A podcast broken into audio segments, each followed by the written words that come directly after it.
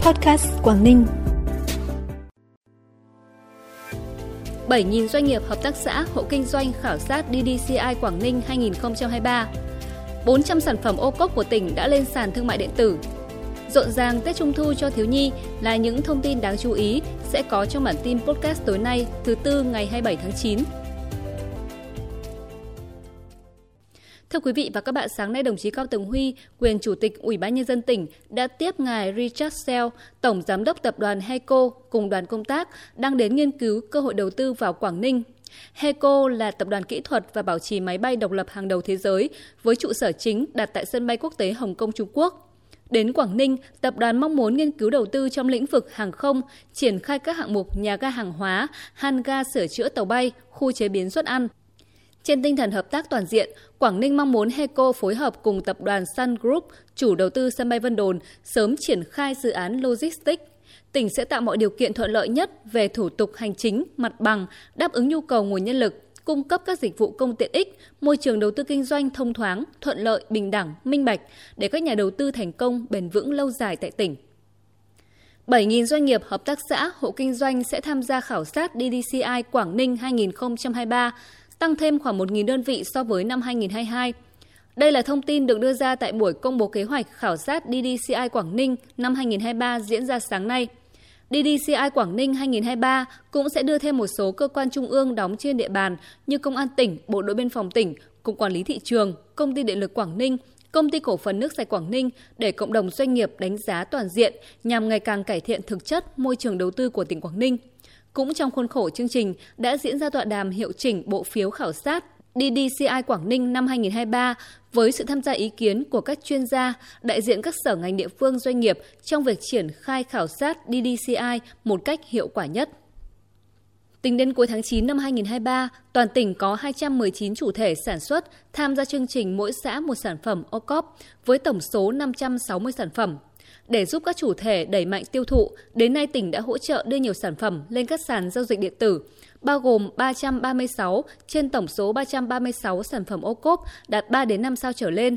Cụ thể, sàn thương mại điện tử Voso giới thiệu 160 trên tổng số 366 sản phẩm ô cốp đạt 3 đến 5 sao. Sàn thương mại điện tử Postmart giới thiệu 108 sản phẩm.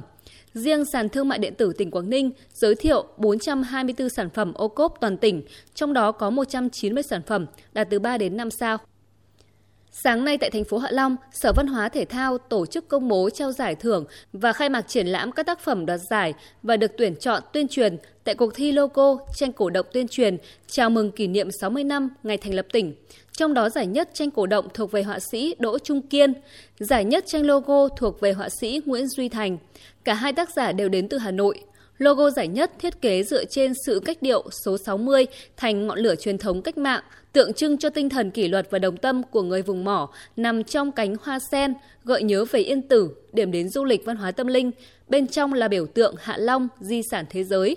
Tất cả được thể hiện bằng màu xanh, gợi ra sự thanh bình và khát vọng phát triển bền vững. Nhân dịp này, Sở Văn hóa và Thể thao tỉnh đã khai mạc triển lãm biểu trưng, tranh cổ động tuyên truyền chào mừng kỷ niệm 60 năm ngày thành lập tỉnh. Triển lãm kéo dài đến hết ngày 5 tháng 11.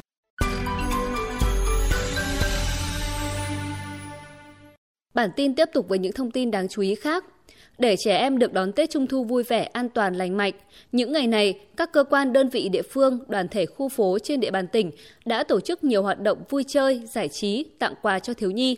Tại xã Đại Dực, Ban chấp hành đoàn khối các cơ quan doanh nghiệp tỉnh phối hợp với huyện đoàn Tiên Yên tổ chức chương trình Trung thu cho em, lồng đèn thắp sáng ước mơ cho các em học sinh mầm non và tiểu học, điểm trường khe ngàn, trao tặng 74 suất quà Trung thu và 5 góc học tập cho các em học sinh. Tại xã Dân Chủ, thành phố Hạ Long, Hội Bảo trợ Người Khuyết tật và Trẻ Mồ Côi tỉnh phối hợp với câu lạc bộ Shuffle Dance Hồng Hà tổ chức chương trình Vui Tết Trung Thu năm 2023 trao 300 xuất quà tổng trị giá trên 10 triệu đồng cho các em thiếu nhi trên địa bàn xã. Ngoài ra các em thiếu nhi còn được tham gia vào các trò chơi dân gian, xem rước đèn múa lân, được xem các tiết mục văn nghệ đặc sắc. Chương trình mang đến cho các em một đêm trung thu thật nhiều ý nghĩa. Tham gia cuộc thi sáng tác sản phẩm truyền thông nâng cao nhận thức về bình đẳng giới, dành cho trẻ em vùng dân tộc thiểu số và miền núi, lần thứ nhất với tên gọi Lắng nghe con nói, do Trung ương Hội Liên hiệp Phụ nữ Việt Nam phát động từ tháng 5 năm 2023. thành phố Hạ Long có 6 sản phẩm tranh và một sản phẩm video clip được lựa chọn dự thi cấp trung ương. Sáng nay, đại diện Chùa Ba Vàng đã trao tặng cho cơ sở bảo trợ chăm sóc trẻ em có hoàn cảnh đặc biệt tỉnh Quảng Ninh bức vẽ tranh tường có diện tích hơn 200 m2, được thực hiện ngay trong khuôn viên cơ sở.